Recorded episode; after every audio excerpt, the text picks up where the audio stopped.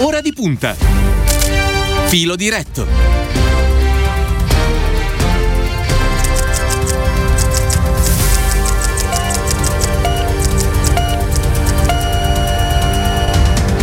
Eccoci, ben ritrovati da parte di Stefano Cagelli, sono da poco passate le nove, torniamo in onda con il nostro filo diretto. Eh, come anticipato in collegamento con noi Piero Fassino, presidente della Commissione Esteri della Camera dei Deputati, con il quale oggi affronteremo diversi temi di politica estera. Fassino, buongiorno e grazie per aver accettato il nostro invito. Buongiorno e buongiorno a tutti i vostri ascoltatori. Vi ricordo il numero per partecipare con le vostre domande che potete inviarci via WhatsApp al 342 14 26902. Fazzino, comincerei subito da ciò che sta succedendo in Birmania, dove la repressione è sfociata in un bagno di sangue, il più grave dall'inizio delle proteste. Almeno 38 persone sono state uccise in diverse città del paese, diventate ormai un campo di battaglia quotidiano, dove la polizia fa fuoco su migliaia di manifestanti disarmati che protestano contro il golpe militare, nonostante i molteplici appelli della comunità internazionale. Lei è stato inviato speciale dell'Unione Europea per la Birmania, quindi è una delle personalità politiche italiane che conosce meglio la situazione. Cosa sta succedendo a Yangon e nelle altre città del paese e come può evolvere secondo lei la situazione? Ah, quello che sta succedendo ce lo dicono le drammatiche notizie che arrivano da Yangon e dalle città birmane, cioè c'è una diffusa protesta, soprattutto animata dai giovani contro il colpo di Stato e c'è un colpo come dire, una giunta militare che sta cercando di spegnere queste manifestazioni con una repressione brutale che ha già causato, come avete ricordato, 38 vittime e che purtroppo rischia di causarne ancora altre. I militari birmani, io li conosco, sono militari duri, non sono abituati diciamo, a mediazioni politiche, come tra l'altro si è visto con un colpo di Stato che ha interrotto la transizione democratica che era in corso da dieci anni in quel paese e, e quindi bisogna moltiplicare assolutamente le pressioni della comunità internazionale, tanto per fermare l'onda repressiva in modo che non ci siano altre vittime innocenti e poi per costruire un percorso di ritorno alla democrazia. Tra i tanti appelli eh, che sono arrivati appunto dalla comunità internazionale, ieri è arrivato anche probabilmente quello più importante, uno dei più importanti. Sentiamo le parole che ha pronunciato ieri Papa Francesco. Giungono ancora dal Myanmar tristi notizie di sanguinosi scontri con perdite di vite umane. Desidero richiamare l'attenzione delle autorità coinvolte perché il dialogo prevalga sulla repressione e l'armonia sulla discordia. Rivolgo anche un appello alla comunità internazionale perché si adoperi affinché le aspirazioni del popolo del Myanmar non siano soffocate dalla violenza. Ai giovani di quell'amata terra sia concessa la speranza di un futuro dove l'odio e l'ingiustizia lasciano spazio all'incontro e alla riconciliazione. Ecco Fassino, lei l'ha detto poco fa, i militari birmani sono diciamo poco inclini alla mediazione, infatti eh, leggo dai giornali eh, dichiarazioni per cui eh, sostengono che sa- sanzioni e isolamento non ci fanno paura. Davanti a questo, eh, la comunità internazionale concretamente, pensiamo, non so, alle Nazioni Unite, ma anche all'Unione Europea e allo stesso governo italiano, secondo lei cosa dovrebbero fare? Ma devono fare quello che stanno facendo, cioè ogni sorta di pressione, anche adottando sanzioni verso i militari, verso chi si è reso protagonista o complice di questo golpe. Tuttavia va detto con, con sincerità che l'interscambio commerciale della Birmania è per l'80% con i paesi asiatici e soltanto per un 20% con paesi occidentali. Quindi questo significa che le sanzioni che vengono adottate da Unione Europea e Stati Uniti, ma non vengono adottate da paesi asiatici perché in Asia le sanzioni nessun paese le accetta e, e sono, diciamo, hanno un valore le nostre sanzioni politico e morale importante, ma la capacità dissuasiva è limitata. Quindi il vero tema è come coinvolgere i paesi asiatici eh, in una strategia che eh, influenzi e determini un mutamento di rotta in Birmania. I paesi dell'ASEAN, cioè dell'associazione di cooperazione tra i paesi del sud-est asiatico di cui Myanmar è parte, la Cina, l'India, che sono i due principali players della regione, eh, la, il Giappone, che ha interessi economici significativi in tutta l'area indocinese. Bisogna muovere diciamo, tutti questi paesi cer- spingendoli a, a che abbiano un'influenza positiva sulla situazione, agiscano, influiscano e determinino quindi uh, un esito diverso da quello a cui stiamo assistendo. Ieri i ministri degli esteri dell'Asia hanno preso una posizione netta e chiara, alcuni di loro come il ministro di, di Indonesia, di Singapore, di, di Thailandia di altri paesi si sono espressi in modo molto netto contro il golpe e per un ripristino della legalità democratica. Bisogna agire con loro eh, e smuovere soprattutto Cina e India perché sono i due più grandi paesi, entrambi presenti in Birmania con eh, investimenti e interessi economici notevoli e quindi l'Unione Europea e gli Stati Uniti devono cercare dire, un'intesa con questi paesi per un'azione comune che blocchi la repressione e eh, determini dire, le, la ripresa di un cammino di transizione democratica. Eh, anche perché appunto eh, abbiamo visto che ai morti si sono aggiunti centinaia di arresti che hanno fatto salire il totale ad almeno 1300 e sono stati presi di mira anche giornalisti con almeno sei in detenzione per reati che vanno dalla diffusione di informazioni false all'incitamento di dipendenti pubblici alla disobbedienza. Quanto vede concreto il rischio che su tutto questo, eh, su tutto ciò che sta succedendo possa calare una coltre di silenzio e di poca attenzione? Dipende da, dipende da noi dipende da noi non lasciare eh, la, la, Birmania da sola, non permettere che l'oblio e il silenzio si sovrapponga alla tragedia, mantenere questo tema come una priorità dell'agenda politica europea e dell'agenda politica internazionale, quindi eh, continuando a batterci per non lasciare soli i birmani questo momento e perché la comunità internazionale continui a cercare una soluzione, quindi agisca con determinazione in tutte le direzioni. Sì, assolutamente fondamentale. Noi, per quanto eh, diciamo nel nostro piccolo, terremo sempre i riflettori accesi sulla situazione. Per il momento, però, nel nostro viaggio di questa mattina ci spostiamo in Russia, dove stanno crescendo esponenzialmente le pressioni della comunità internazionale sul governo di Vladimir Putin. Eh, ora anche per gli USA non ci sono più dubbi. C'è il governo di Mosca dietro l'avvelenamento dell'oppositore Alexei Navalny, il nemico numero uno del presidente russo. A seguito di un, di un dettagliato rapporto rapporto eh, dell'intelligence americana, l'amministrazione Biden ha quindi varato le sue prime sanzioni contro la Russia dopo quelle all'Arabia Saudita per l'uccisione del giornalista dissidente Jamal Khashoggi.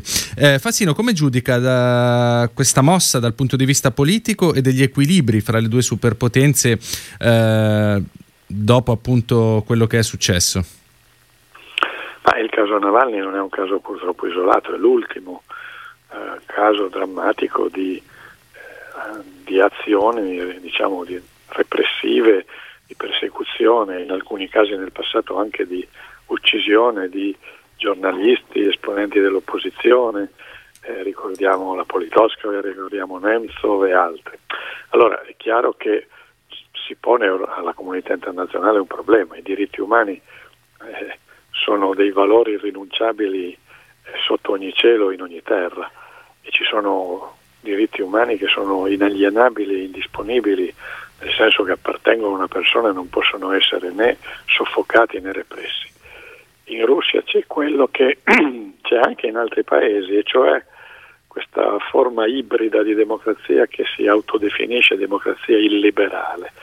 La democrazia illiberale è un ossimoro perché mette insieme due termini antitetici, perché la democrazia diciamo, è fondata sui valori liberali, no? sui valori e sullo Stato di diritto e sul riconoscimento dei diritti fondamentali che appartengono agli individui e alla comunità. E quindi è giusto reagire, eh, naturalmente sapendo che il tema del, diciamo, dei diritti umani è un tema che si impone sempre di più come un tema centrale dell'agenda politica. Viviamo in un mondo globale, c'è la globalizzazione degli scambi, del trasferimento delle tecnologie, delle comunicazioni, della circolazione delle persone, eh, delle monete. Eh, bisogna che ci sia anche la globalizzazione dei diritti, di quei diritti fondamentali che appartengono al, a ogni persona, a ogni donna, a ogni uomo quale che sia il colore della pelle, il, il Dio che prega, eh, il sesso a cui appartiene, il, la classe sociale a cui appartiene o la lingua, la civiltà di che esprime. Eh, diritti fondamentali che devono essere riconosciuti e rispettati eh, a ogni cittadino in ogni luogo. L- ogni volta, e noi lo vediamo, vediamo che questi diritti vengono repressi o soffocati o perseguitati, eh beh, io credo che abbiamo il diritto e il dovere, soprattutto morale e politico, di reagire. Senta, il fatto che la decisione di Biden sia stata presa apertamente di concerto con l'Unione Europea è un ulteriore messaggio a Putin, secondo lei? Sembrano lontani i tempi in cui lui e Trump facevano quasi a gara a chi destabilizzasse maggiormente gli equilibri europei? Ma Trump sceglieva, Trump ha scelto nella sua, nella sua strategia di allentare fortemente il rapporto con l'Unione Europea, di destabilizzare l'Unione Europea, di indebolire la Nato, eh, a vantaggio, come sappiamo bene, di una strategia che era America First, che poi in realtà si è tradotto in un'America alone, in un'America sola. Eh, con Biden c'è una svolta di 180 gradi. Biden ha detto fin dai suoi primi discorsi che intende lavorare per ricostruire un sistema multilaterale di governance del mondo, che vuole ripristinare un forte e solido rapporto transatlantico, eh, che vuole costruire le condizioni perché eh, democrazia, diritti tornino a essere il punto di riferimento centrale dell'agenda politica internazionale, lo sta facendo e io credo che sia molto importante. Naturalmente intendiamoci, la Russia è un grande paese, come è un grande paese la Cina, nessuno può pensare di non fare i conti con grandi paesi, però fare i conti non significa chiudere gli occhi di fronte a cose che non possono essere accettate, quindi si continuerà a mantenere relazioni, anche dialogo con la Russia, ma al tempo stesso non si faranno sconti ogni qualvolta la Russia, come nel caso Navalny, eh, compie atti che non sono accettabili dalla comunità internazionale. Senta, restiamo per un attimo negli USA. Nei giorni scorsi appunto abbiamo assistito al ritorno sulla scena di Donald Trump, ne abbiamo parlato anche qui, eh, che ha portato ad una mm, l'ho portato, uh, scusi, ha parlato ad una platea di um, eh, repubblicani facendo capire che per le elezioni del 2024 è ancora in campo e che non ha alcuna intenzione di mollare la presa sul Partito Repubblicano. L'impressione è quindi che la destra americana sarà ancora per anni ostaggio delle pulsioni più estreme. Lei ritiene che questo sia più un rischio o più, per, o più un vantaggio per l'amministrazione Biden e per i democratici? Ah, io dico che è un rischio per gli Stati Uniti. È un rischio per gli Stati Uniti e un rischio per il mondo, perché si è visto nelle drammatiche immagini dell'assalto al Campidoglio eh, che, cosa può, che, cosa può, portare una radicalizzazione dello scontro politico eh, che incita ed eccita frange estremistiche a compiere qualsiasi atto.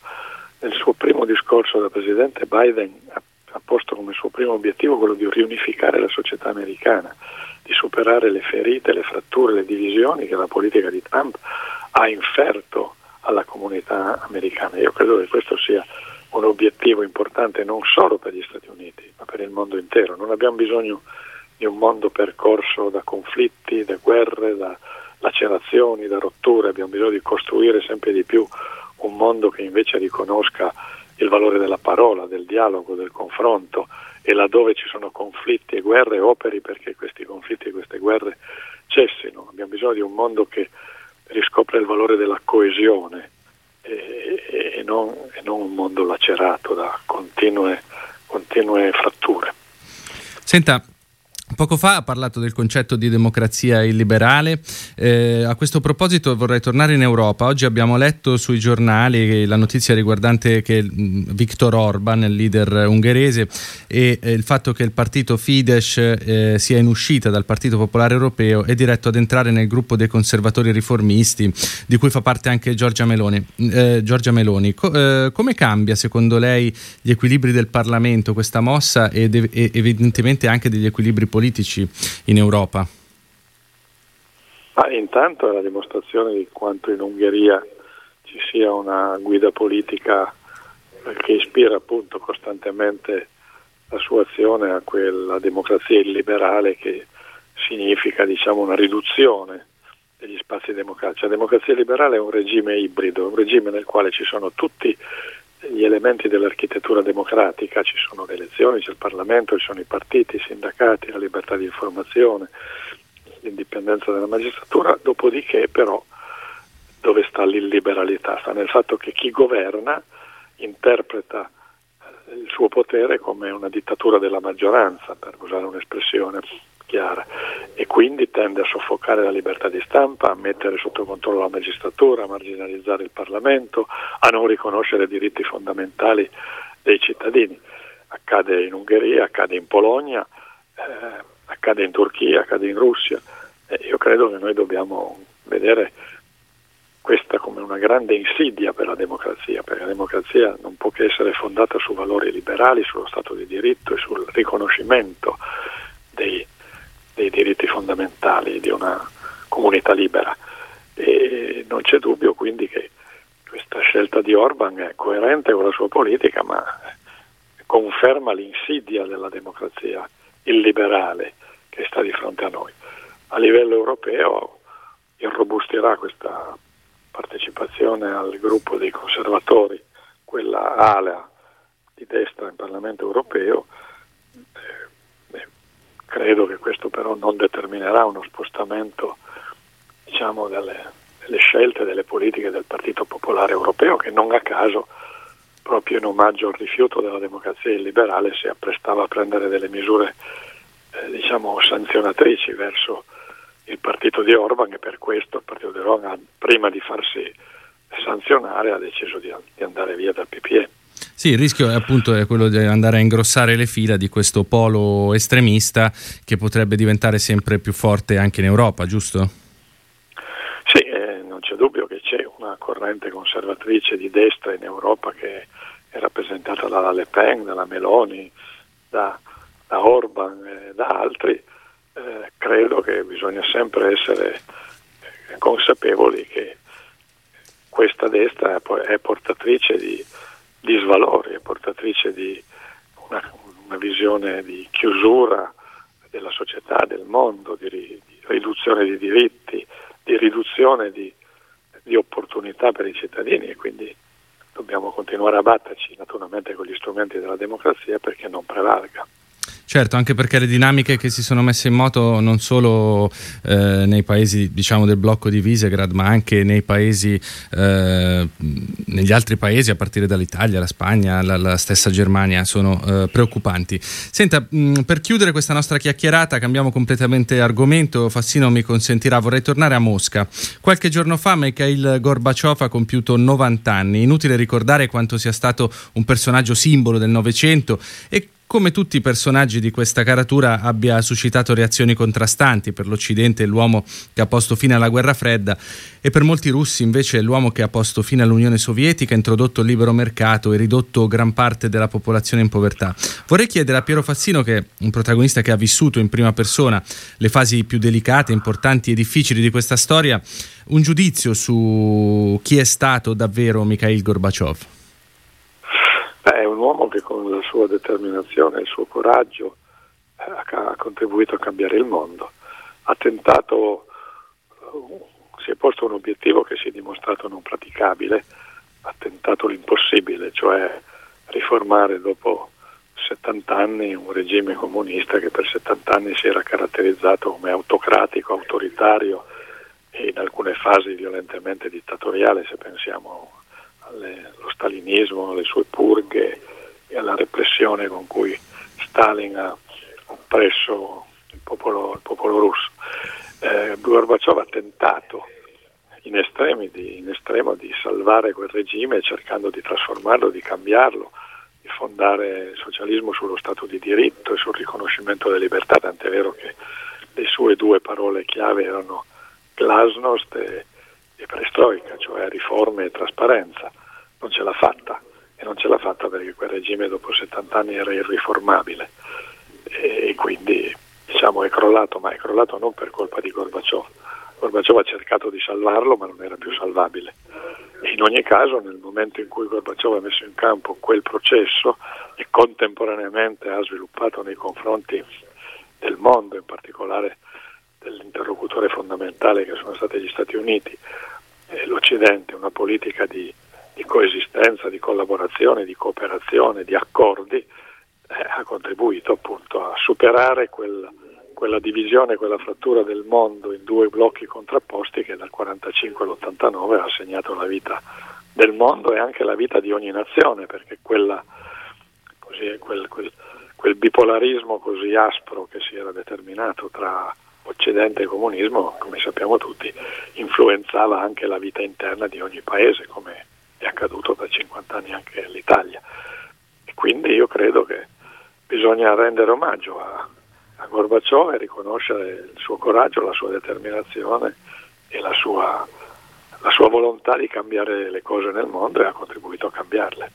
Certo, certo, è anche attraverso queste riflessioni che si impara a conoscere il passato e a interpretare anche il presente. Io ringrazio il Presidente della Commissione Estere di Montecitorio, Piero Fassino, per essere stato con noi, le auguro una buona giornata. Grazie, grazie a voi e a tutti gli ascoltatori. Il nostro filo diretto per oggi termina qui. Vi ricordo che potete riascoltare questa puntata come tutte le altre puntate in podcast su tutte le principali piattaforme e sul sito www.immagina.eu. Ringrazio Ilenia Daniello e Silvio Garbini per il supporto tecnico. A tutte e a tutti voi una buona giornata da parte di Stefano Cagelli.